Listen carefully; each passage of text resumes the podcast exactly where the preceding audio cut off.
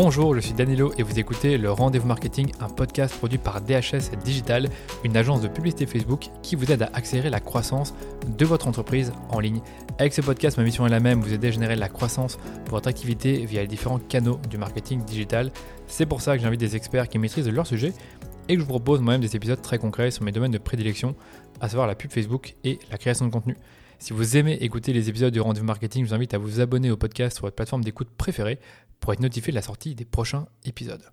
Aujourd'hui, j'ai le plaisir de recevoir Paul Essry, team leader SIA chez Effilab, une agence d'acquisition multicanal parmi les plus réputées en France. C'est d'ailleurs une des premières agences que j'ai connues quand je me suis lancé dans le marketing digital. Je me rappelle que la société qui m'avait engagé avait travaillé avec Effilab, donc c'est... Encore une fois, ça m'a rappelé quelque chose et je ne vous cache pas que j'ai eu beaucoup de mal à trouver l'expert qui allait pouvoir me parler de la publicité YouTube et de comment lancer des campagnes. Donc c'est un super hasard et je suis très content de recevoir Paul sur ce podcast. Vous le savez, depuis le début de l'année, j'interviewe des experts de la publicité en ligne. Jusqu'ici, j'ai parlé de Google Ads avec Rémi Bandaillan, de Snapchat Ads avec Nathan Elmaleh, de Pinterest Ads avec Nathalie Delot et dernièrement de TikTok Ads avec Antoine Godefroy. Et aujourd'hui, on va se consacrer à la dernière pièce du puzzle avec Paul Essry. On va parler YouTube Ads et ce fut l'un des épisodes que j'ai préféré enregistrer sur le multicanal, tout simplement parce que j'ai trouvé que les possibilités de ciblage sur YouTube étaient vraiment très poussées et finalement assez différentes de ce qu'on peut voir sur Facebook et les autres plateformes dont on a déjà parlé. J'ai également trouvé que c'était, en termes de construction de campagne, qu'il y avait quand même des différences entre YouTube Ads et Facebook Ads. Donc j'ai appris plein de choses grâce aux conseils et l'expertise de Paul. L'épisode était aussi très technique, donc on a décidé de le publier en deux parties, avec une première partie plus introductive et un peu moins technique, et une deuxième partie plus avancée, et c'est le cas de le dire, parce que plus je parlais avec Paul, plus je me rendais compte que la conversation se complexifiait, vu qu'on rentrait vraiment dans la technique. Avant de commencer, je vous propose de découvrir le programme de la première partie de l'épisode. En premier lieu, j'ai demandé à Paul de nous parler de la plateforme YouTube en elle-même, à savoir quelques chiffres clés, les usages de la plateforme et les codes.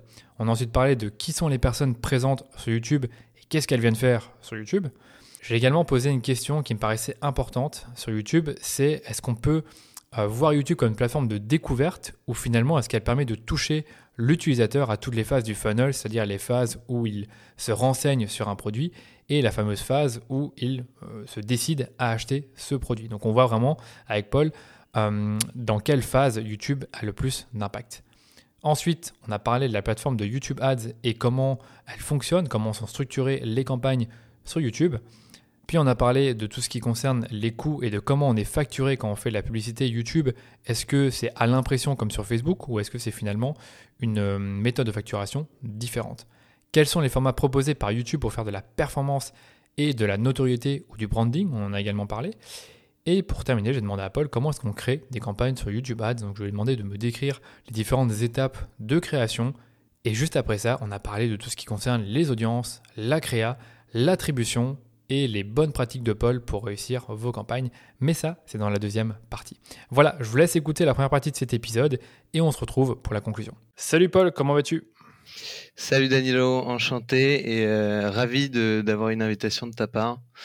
Merci de m'avoir invité sur ce podcast. Bienvenue. Bah oui, c'est vrai que c'était pas facile de trouver un invité pour parler YouTube Ads. Donc finalement, un canal d'acquisition assez intéressant pour les marques et je pense qu'il y a beaucoup de budget qui est investi par les annonceurs. Mais pour autant, on n'a pas finalement autant d'experts que ça qui maîtrisent ce canal d'acquisition.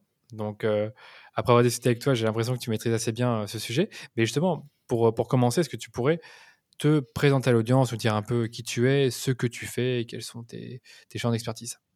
Ouais, complètement. Du coup, moi, je suis Paul Essry, je suis team leader chez Effilab.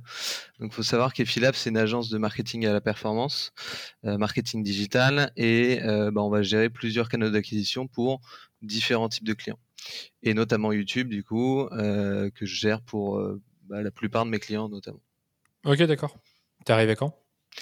Ça fait 4 ans que je suis chez Effilab, un peu plus de 4 ans. Et avant, j'étais chez l'annonceur en alternance notamment. Ok. Et tu as fait que du YouTube chez Effilab ou tu as fait d'autres plateformes ? Non, pour le coup, on est vraiment multiplateforme, donc on va avoir du Facebook, du Google, etc. Et bah, forcément, YouTube arrive comme une grande plateforme à développer. Et il y a beaucoup d'annonceurs qui se mettent de plus en plus à développer YouTube, donc on est là pour les accompagner là-dessus. Et tu l'observes depuis quand, ça, finalement, qu'il y a plus de demandes pour YouTube Ads ? Écoute, ça fait quand même 2-3 ans où ça s'est vraiment accéléré pour le coup. Mmh. Et avec la crise du Covid, c'est de plus en plus. Et puis, tu as aussi l'impact de Google qui développe vachement ce canal, notamment avec des formats différents. Et ça va être aussi sur les audiences qui peuvent être ciblées derrière. Ok.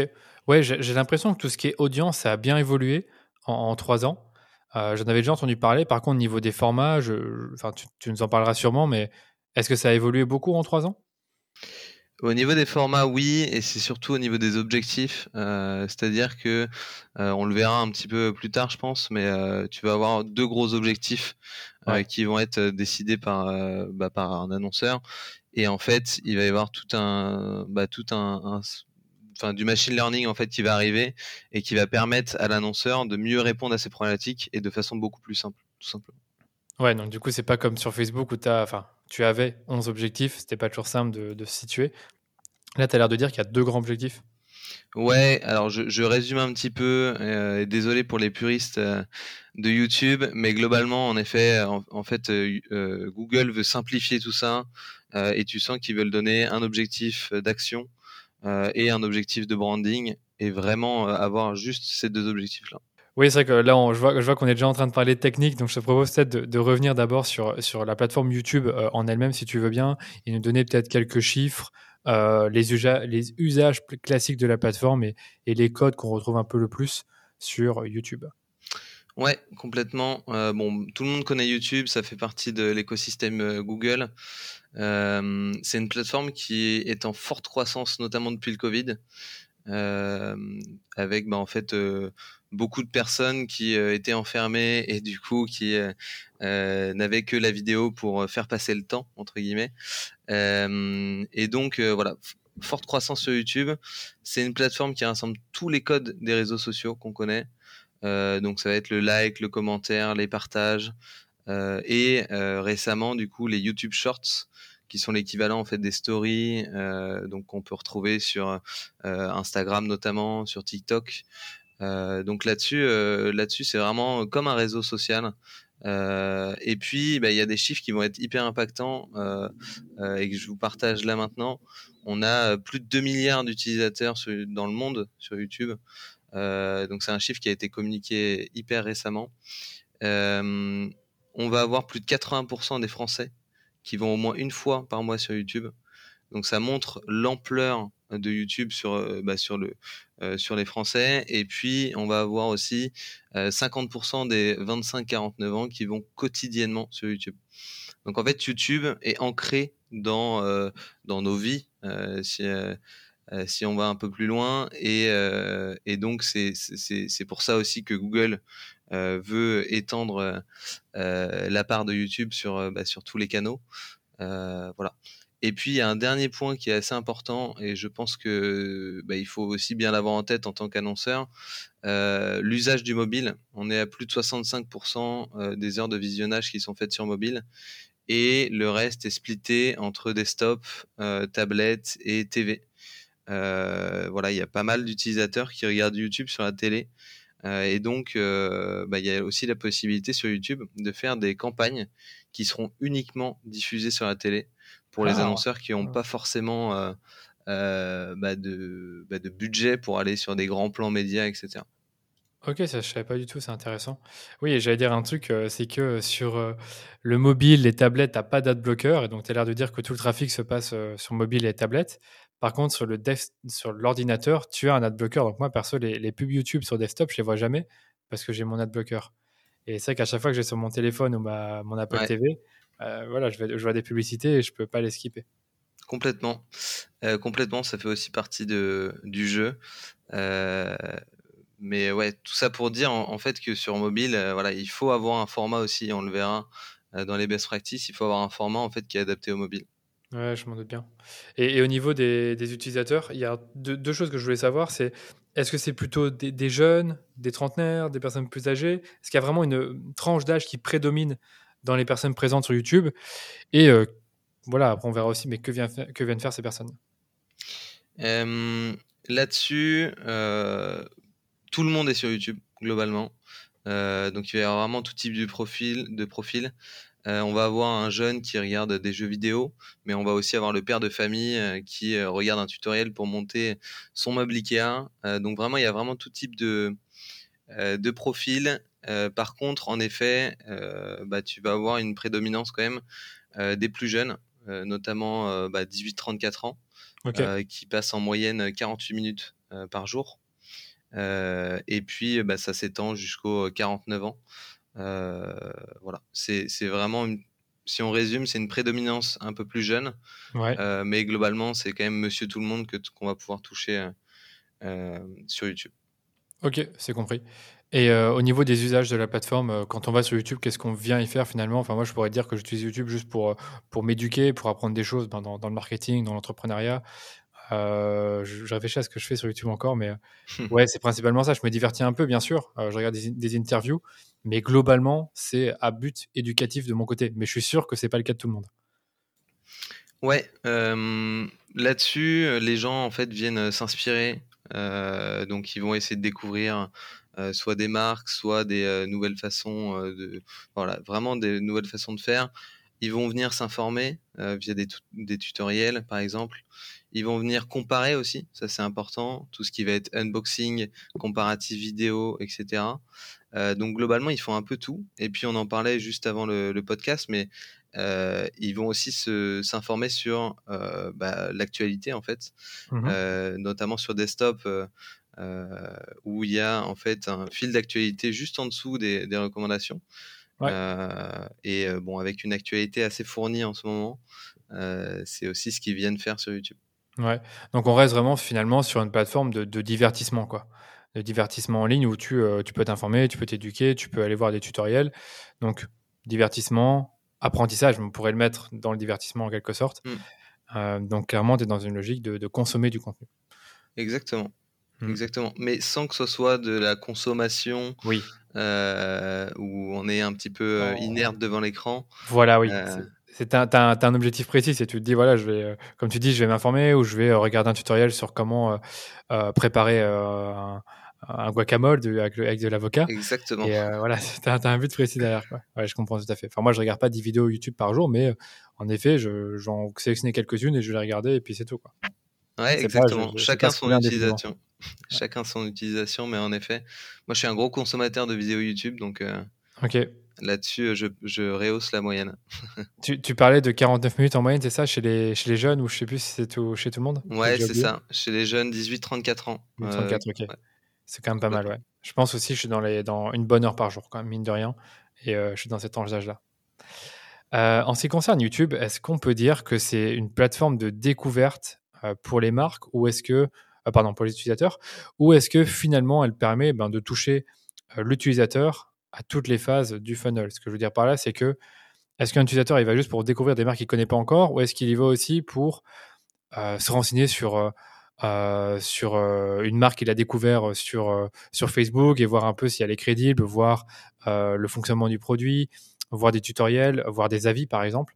Est-ce que tu peux nous en dire plus sur le rôle de YouTube en tant que plateforme dans les phases du tunnel d'achat? Alors, je pense qu'on l'a bien résumé tout à l'heure, juste avant. En fait, c'est vraiment, ça va de la découverte, mais aussi à la comparaison. En fait, tu passes par toutes les étapes du funnel, si je réponds à ta question. Okay. Et ça, encore une fois, alors j'aime bien les chiffres pour appuyer aussi ouais, mes dires. C'est des chiffres qui ont été donnés aussi par Google. Mais il y a environ 70% des utilisateurs qui estiment avoir découvert des marques sur YouTube.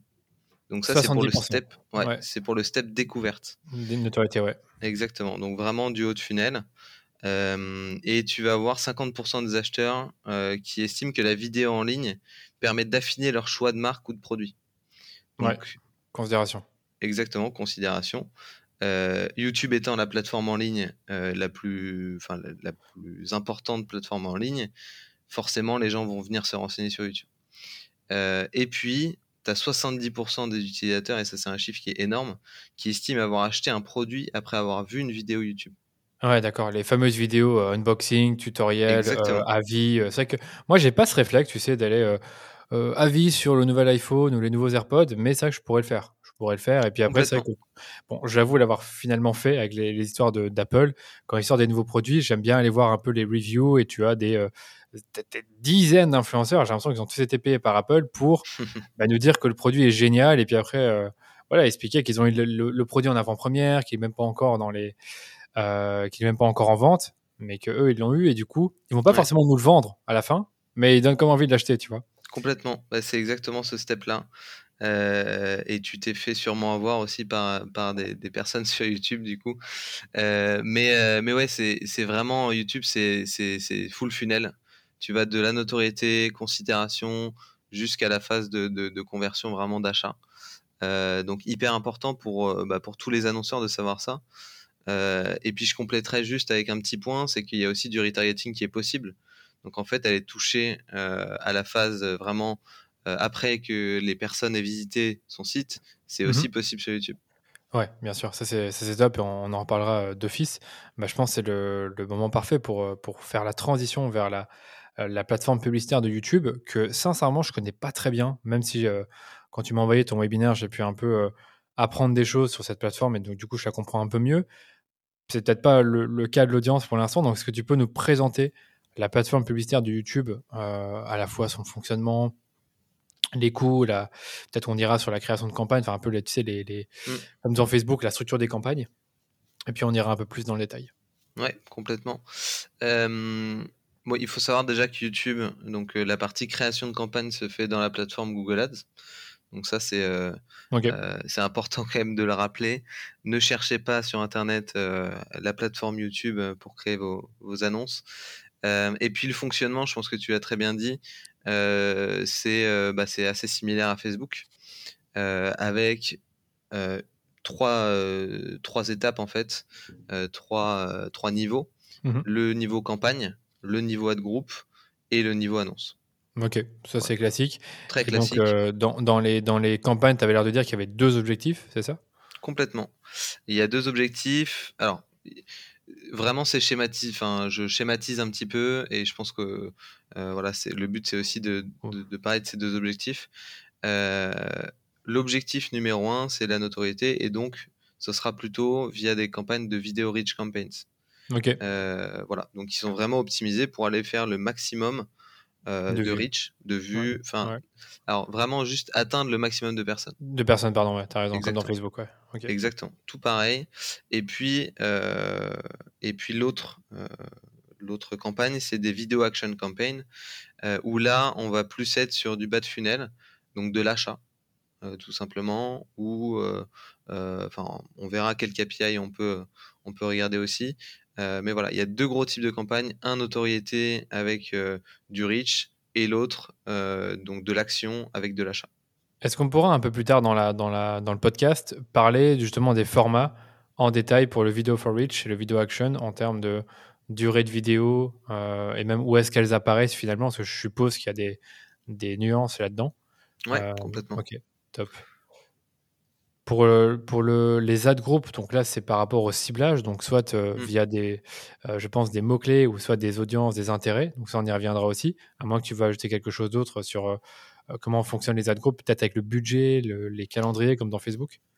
Ouais, alors le budget se fait au niveau de la campagne pour le coup, et ensuite en termes de calendrier, en fait il y a pas mal de possibilités qui sont les mêmes sur YouTube et sur Facebook, que ce soit même des placements. En fait, on peut aussi dire je ne veux pas apparaître sur des placements avec du gambling par exemple, ou des choses comme ça. Donc c'est possible sur YouTube.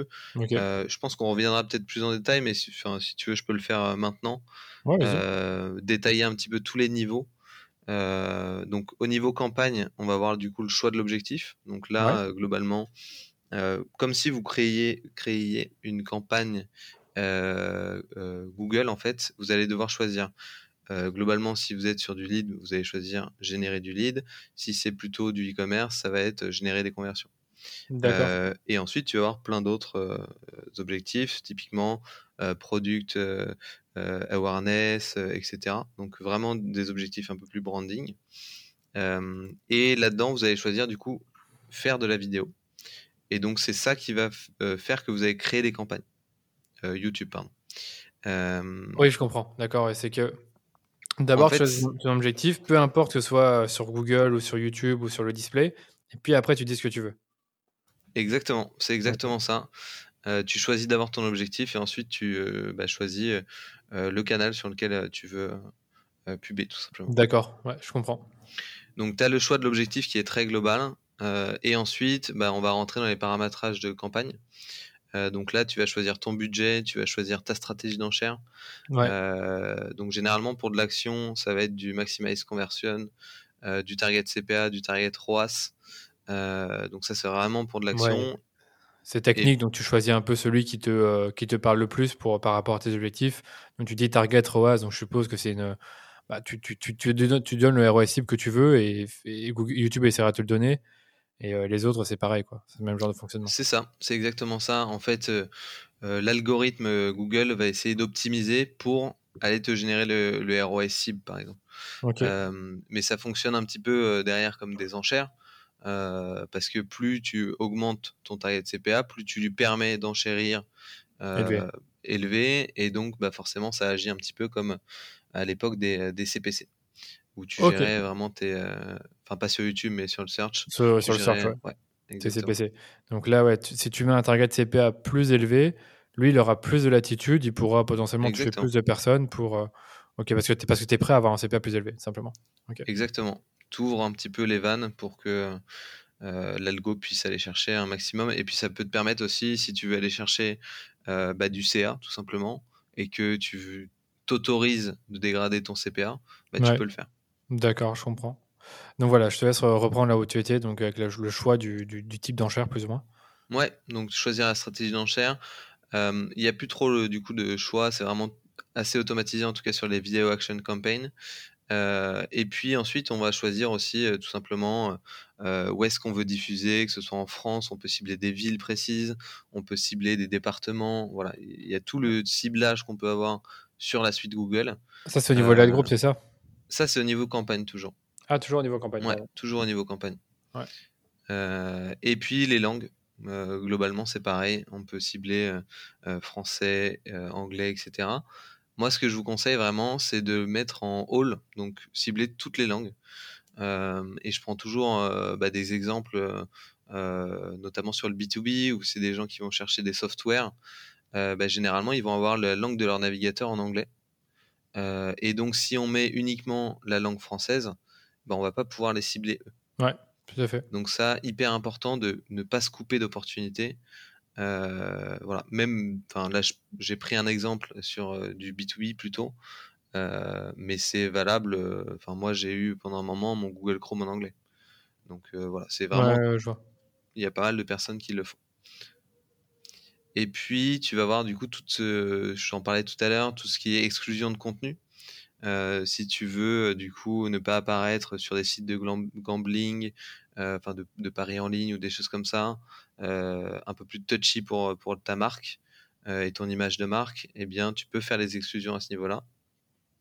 Globalement, tu as 3 niveaux, tu as le standard, le élevé et le bas, pour soit assurer ton image de marque et ne pas apparaître sur vraiment des catégories qui sont plutôt OK, mais un peu touchy.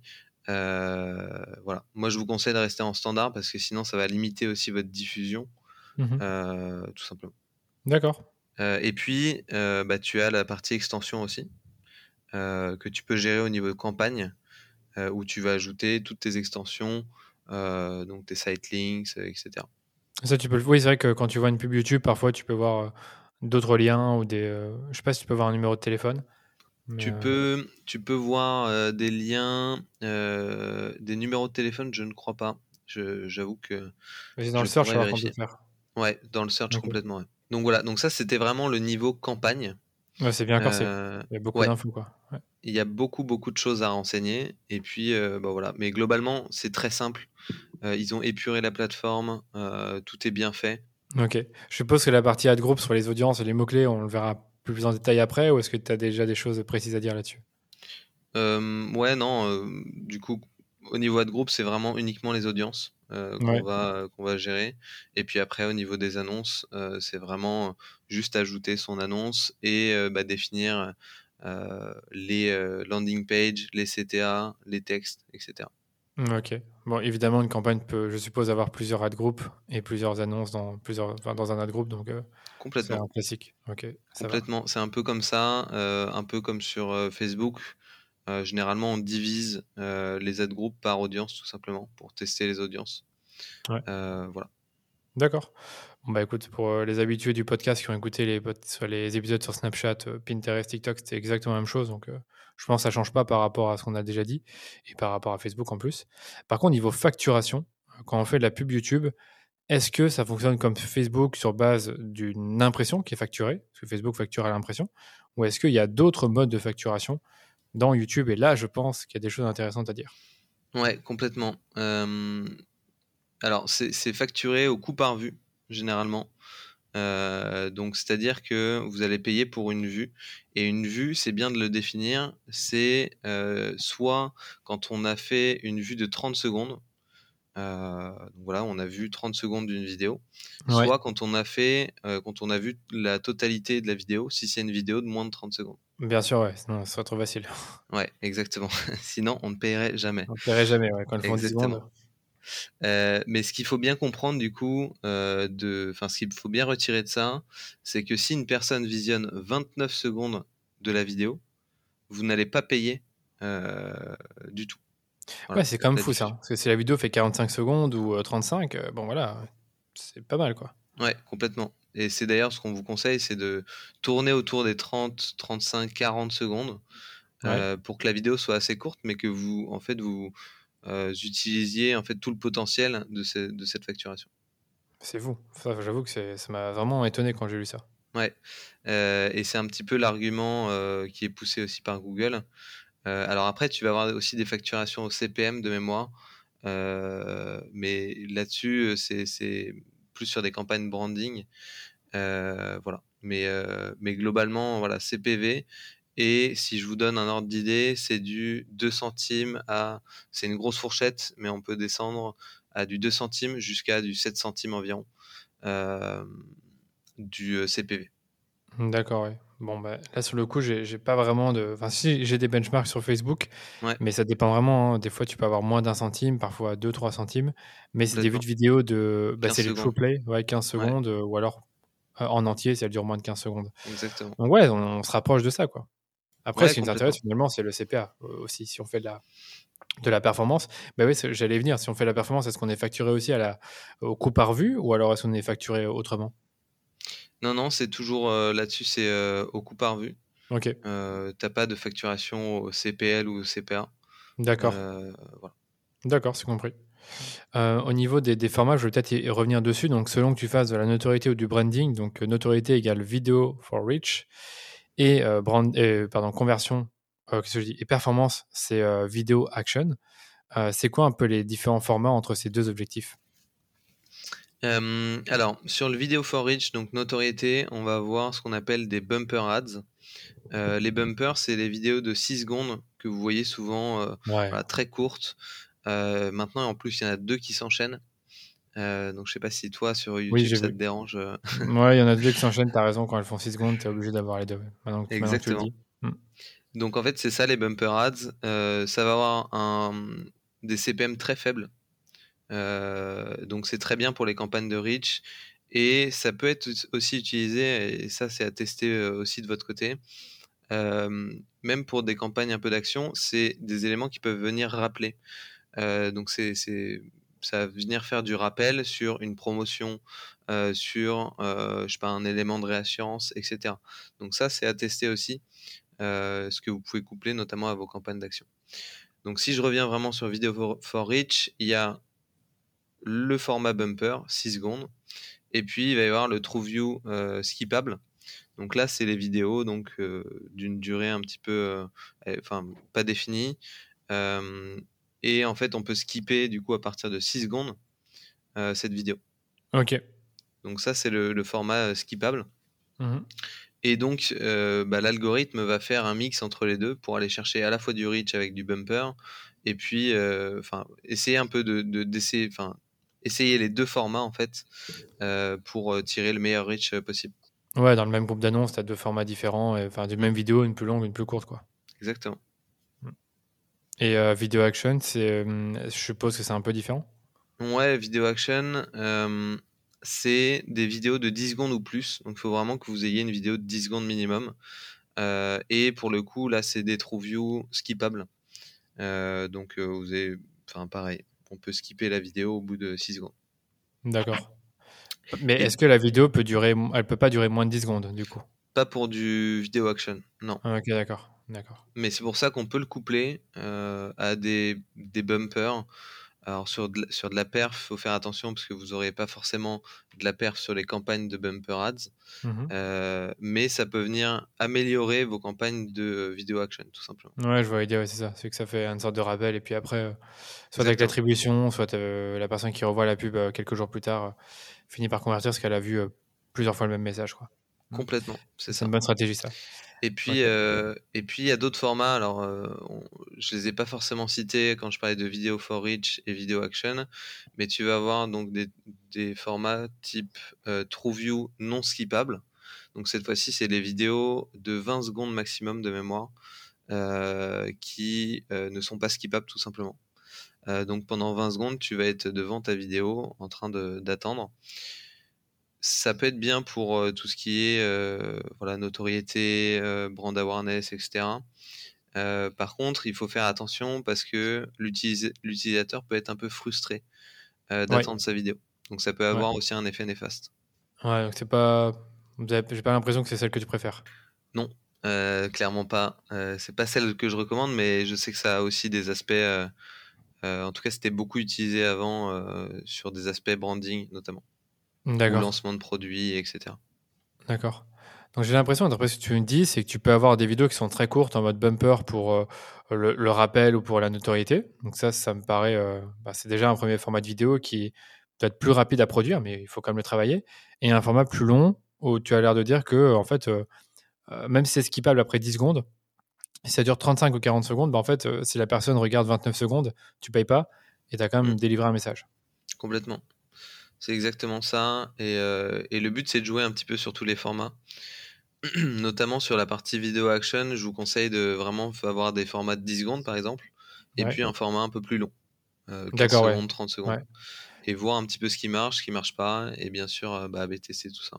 Ouais, j'ai l'impression qu'il faut quand même beaucoup A/B tester la durée de la vidéo, un tout petit peu le format, donc entre... que je dise pas de bêtises, le true view à 10 secondes, celui qui où tu peux pas skipper, t'as l'air de moins bien aimer, pour voir ce qui fonctionne le mieux. Et en fait, là pareil, si la vidéo dure 20 secondes, si tu regardes 18 secondes, tu payes pas, mais si tu regardes 20 secondes, tu payes. Sur ce format-là, alors c'est pas un format qui rentre dans le... pas celui-là, pardon, sur le format TrueView. Ouais. Non skippable. Non skippable. Ouais, sur celui-là, ça va être une facturation également, quand tu as vu toute la vidéo, en effet. D'accord. Mais c'est des CPV qui sont un peu plus chers parce que du coup, tu imposes à l'utilisateur une vidéo pendant 20 secondes. Donc forcément, ça vaut un peu plus cher parce que tu as beaucoup plus d'attention, etc. Plus la vidéo est longue, plus ton CPV il va augmenter. Non, pas forcément. Parce que du coup, le coût par vue... Enfin, moi, quand je parle de coût par vue, c'est vraiment sur des formats skippables. Et sur les formats skippables, en fait, ta vue, elle est comptabilisée à 30 secondes, en fait, tout simplement. Okay. Et sur des formats non skippables, même si ta vidéo fait 20 secondes et donc elle est potentiellement moins importante en longueur, c'est quand même un format qui est moins prisé et qui est pas forcément poussé par YouTube et qui, du coup, va être plus cher là-dessus. Ouais, c'est compris. Est-ce qu'il y a aussi un format display avec des annonces plutôt statiques. J'ai eu l'impression de déjà voir des annonces qui sont statiques sur YouTube avant une vidéo, ou je pense même après. Et est-ce que ça vaut le coup, ou est-ce qu'elles sont diffusées, ces annonces plutôt statiques? Attends, je me trompe totalement, et c'est peut-être pas du tout le réseau YouTube, la pub YouTube en elle-même. Alors, en effet, il y a un format un peu display qu'on peut voir sur notamment en haut à droite sur YouTube, en haut à droite de la partie desktop. Ouais. Tu vas avoir un petit encart avec un CTA, une petite image, etc. Mmh. En fait, ça c'est le format Discovery qui permet en fait de générer du trafic derrière sur ton site ou vers ta vidéo. Tu peux aussi le renvoyer vers ta vidéo. Voilà, mais c'est pas de la pub YouTube parce que c'est un autre format Google. Historiquement, il y avait la partie Discovery sur YouTube. Et en fait, ils l'ont sorti et maintenant, ça s'appelle vraiment... c'est un produit Google qui s'appelle Discovery. Ouais, tu le mets où tu veux, quoi. Tu le mets sur YouTube, tu le mets sur d'autres sites, display. Exactement. Donc, et tu vas pouvoir, donc, sur les emplacements qu'il y a, il y a aussi Google Discover sur Chrome et tu vas avoir Gmail aussi. Ok. Et donc, du coup, ma question, c'est plutôt quand un client vous demande de faire de la pub YouTube pour sa marque, est-ce que vous lui conseillez ce format-là en plus des vidéos ou c'est pas forcément un truc que vous mettez en place? Alors, tout dépend du budget aussi parce que c'est des campagnes qui sont un peu plus haut de funnel et qui vont permettre d'améliorer les performances de YouTube, mais il faut quand même mettre un budget assez conséquent. Okay. Donc c'est un peu plus haut de funnel et donc...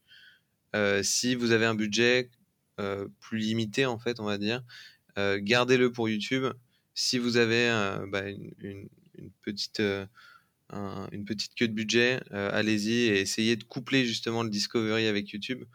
Il y a pas mal d'infos là-dessus qui sont communiquées par Google directement et qui mettent en avant le fait que Discovery et YouTube, ça fonctionne très bien. Ok. J'ai pas préparé ça dans les questions par rapport au budget, mais est-ce que tu as des recommandations sur le budget? Est-ce que forcément un annonceur qui a 1 000 € par mois, il va pas avoir de résultat, ou est-ce qu'avec ces 1 000 € par mois il peut quand même faire des belles choses sur YouTube, ou autrement est-ce qu'il a besoin de mettre plus de budget? Alors il n'y a pas vraiment de budget, c'est ça qui est bien sur YouTube. Forcément plus on a de budget mieux c'est, parce que tout est basé aussi sur le machine learning. Donc il n'y a pas vraiment de budget. Tout ce que je peux vous conseiller, c'est que il faut toujours avoir en termes de budget par jour, en tout cas quotidiennement, 5 à 10 fois son CPA cible. Ok, d'accord, ça c'est intéressant parce que sur Facebook, justement, j'en parlais, tu peux très bien avoir 2 à 3 fois ton CPA cible comme budget, et tu peux quand même avoir des perfs. On l'a pour un client qui a des CPA très élevés, il n'a pas... 300 € par jour, quoi. Ouais. Donc, après, honnêtement, tout dépend. Et si vous avez un peu moins de budget, faites peut-être plus l'effort sur la créa pour avoir une créa hyper qualitative et avec toutes les best practices. Et comme ça, vous aurez beaucoup plus de résultats. Et puis, en fait, après, il faut scaler. Donc, tout simplement, dès que vous avez des résultats, investir un petit peu plus sur YouTube et du coup, aller chercher de plus en plus de perfs. Ouais, d'accord. Mais j'allais dire aussi, c'est vrai que si tu as un annonceur qui a une enveloppe budgétaire de 10 000 € par mois, toi, tu lui conseillerais de mettre combien dans la créa, dans ces 10 000 € s'il devait faire une répartition de son budget entre médias et créa? Alors, ce qu'on dit généralement, c'est 10 à 20%, parce que j'ai une petite statistique sous les yeux qui prouve que la créa est vraiment importante. Mais globalement, 10 à 20%. Du budget. Alors après ça dépend parce que forcément plus les budgets sont élevés, plus du coup t'as forcément besoin de créa, etc. Mais il y a quand même une limite à ça, mais je dirais que pour un investissement de 10 000 €, mettre 1 000 à 2 000 € dans de la créa, c'est important. C'est important, ouais, c'est ça. Il vaut mieux mettre un peu moins dans le média et plus dans la créa que essayer de s'économiser là-dessus. Complètement. Et si je peux du coup te citer la petite statistique qui est assez intéressante. Vas-y. Pas de souci, t'inquiète. L'étude, du coup, c'est une étude qui a été réalisée sur plus de 500 campagnes sur toutes les plateformes, pas uniquement YouTube. et qui dit que du coup 49% de donc la créa contribue à 49% du CA généré. Ah, c'est énorme. Donc c'est énorme. C'est vraiment globalement c'est la moitié est générée par la créa. Et ensuite vient le média, donc la plateforme sur laquelle on diffuse, et ensuite la marque. Ok. Ouais, voilà, environ 35 et 15%. 35 et 15%. Ouais, j'ai quand même l'impression que sur Facebook, ça pourrait être des stats assez similaires, même s'ils n'ont pas donné un chiffre comme ça. Ils ont plutôt dit, voilà, votre ROS peut varier jusqu'à 1100% entre une bonne créa et une mauvaise créa pour une même audience, une même campagne. Donc, c'était quand même pas mal de faire un ratio de 11 là-dessus. Et ça m'avait marqué comme chiffre. Ouais. J'ai déjà répété plusieurs fois. C'est terminé pour la première partie de cet épisode consacré aux YouTube Ads. Lundi prochain, je vous retrouve pour la seconde partie dans laquelle on va parler des audiences, des créas, de l'attribution sur YouTube et des bonnes pratiques de Paul pour réussir vos campagnes sur YouTube Ads. Pour être prévenu de la sortie de l'épisode, n'oubliez pas de vous abonner au podcast. Et si vous avez kiffé cet épisode, vous savez ce qu'il vous reste à faire. Parlez-en autour de vous et laissez-nous une note 5 étoiles sur Apple Podcast ou sur Spotify. Ça vous prendra même pas 2 minutes et nous, ça nous permet de faire grandir la communauté autour du podcast. Allez, je vous dis à très vite pour un nouvel épisode du Rendez-vous Marketing.